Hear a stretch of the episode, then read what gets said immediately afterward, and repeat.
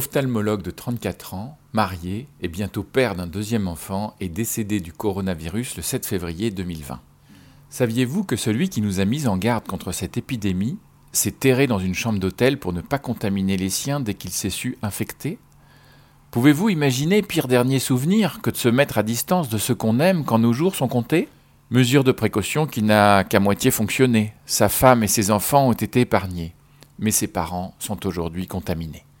Inquiété par les autorités pour avoir alerté le monde entier, Lee était doué de sentiments pour le genre humain. Le sentimental se reconnaît à la petite lumière qui s'allume fugacement mais distinctement dans ses yeux. Et dans ces derniers jours confinés, nuit après nuit, à chercher un sens à cette existence, les yeux de Lee se sont mis à brûler de dire la vérité. Alors, quand dans un songe d'une nuit agitée, j'entends de sa part Prête-moi ta plume pour écrire un mot, je lui réponds Banco. Vois-tu, Ludo Quand je lançai l'alerte le 30 décembre 2019 sur WeChat, cette dernière devint si virale qu'elle fit le tour de la Terre à la vitesse de la lumière. Et pourtant, juste avant d'appuyer sur scène, j'hésitais. Non par peur de la police.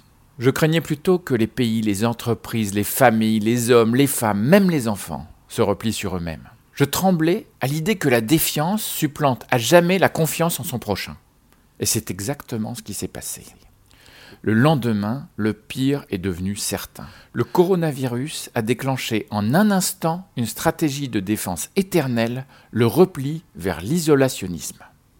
Effectivement, Lee, à cause de ce virus, à Paris comme ailleurs, l'autre n'est plus un partenaire. C'est un danger qui peut me contaminer. Se replier sur son identité devient donc une priorité. Ne pas sortir de chez soi, devenir casanier, est alors tout à fait sensé. Vivre par procuration devant sa télévision devient la solution. La meilleure protection Couper les ponts, m'ont répondu à l'unisson plusieurs grands patrons.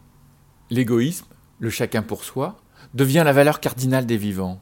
Et l'altruisme, le talon d'Achille des fragiles. Générosité rime alors avec témérité. Et l'instinct individuel de survie prend le pas sur tout instinct solidaire grégaire.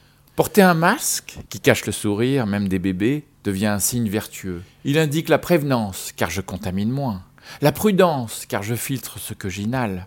La croyance, car j'ai confiance en l'effet placebo de ce bout de tissu. La puissance, car j'ai su m'en procurer. Mais comment va-t-on faire pour s'embrasser? Se lamentent les romantiques déprimés à l'approche de Valentine's Day. J'entends sur les médias des amoureux de statistiques qui tentent de relativiser.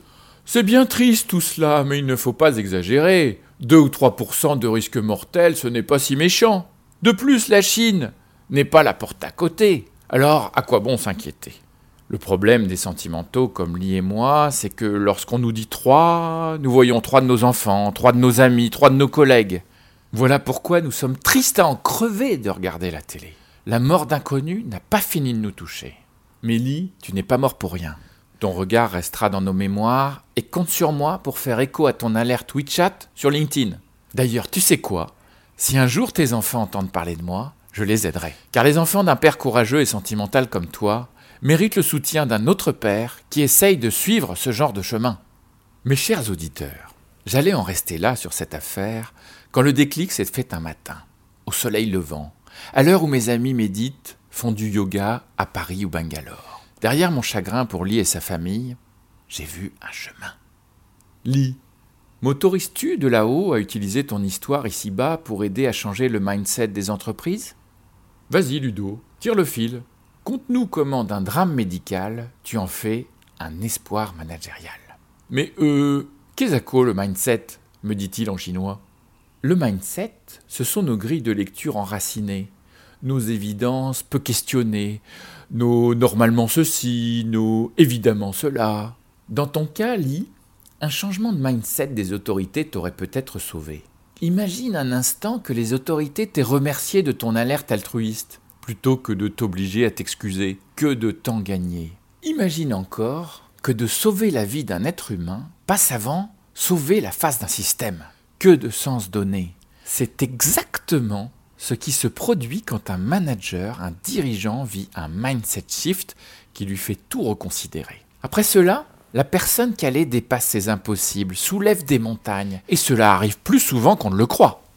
Tu sais, Ludovic, ce que tu écris ressemble tellement aux articles de la Harvard Business Review, mais euh, en plus humain. Par contre, fais attention. Il est possible que nombre de sceptiques sortent de leur fosse et t'opposent qu'ils ont déjà repeint leur entreprise du sol au plafond, donc il est trop tard pour en changer les fondations. Ils ajoutent souvent qu'ils ont déjà transformé les SI, l'organisation, les process pour des millions de dollars, et tant pis s'ils se codaquisent. C'est vrai, Lee. Mais d'autres, des antisceptiques ceux-là, te diront, comme Obama, Yes we can. Alors voilà mon idée. Pas si folle dans notre monde de fous. Changeons nos mentalités, notre mindset grâce à la viralité. Pour une stratégie virale de transformation, il faut prendre le contre-pied intégral de la stratégie médicale. 1. Trouver le bon virus, c'est-à-dire le mindset que tu désires développer dans ton entreprise. Prends par exemple celui des startups de Bangalore, riches en frugalité, agilité et courage, qui se transforment en licorne en plus grand nombre que partout ailleurs dans le monde. 2. Trouver les personnes ayant la plus grande contagiosité dans l'entreprise. Ce sont tes influenceurs. Ils ont une aura, un réseau et communiquent avec leurs émotions. Et on en trouve du shop floor jusqu'au COMEX. 3. Faire tomber les masques.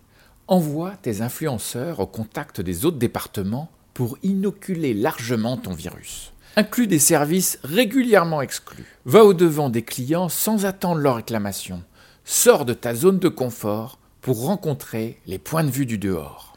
Je te laisse en paix et te remercie, Lee, d'avoir fait ce en quoi tu croyais. Tu as montré, en particulier à mes enfants, que le courage consiste à ne pas attendre que les choses changent pour les changer. À vous tous, auditrices et auditeurs de ce podcast, par plaisir, envie, défi ou par hommage pour Lee. Si vous relayez ce podcast, vous transformerez ce concept de viralité positive en réalité. Et cela surprendra jusqu'aux plus sceptiques de vos amis. Bonne journée et vive Li Wenliang